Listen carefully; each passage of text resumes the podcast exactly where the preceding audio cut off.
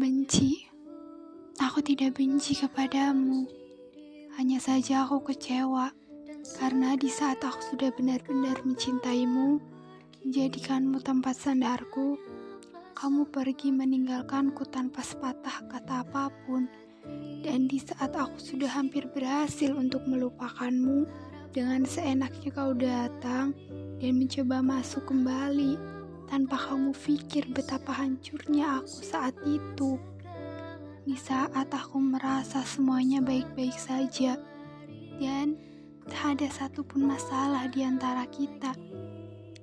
Mungkin aku akan lebih rela jika kamu mengatakan apa alasannya, bukan malah menghindar dan menghilang tanpa kabar.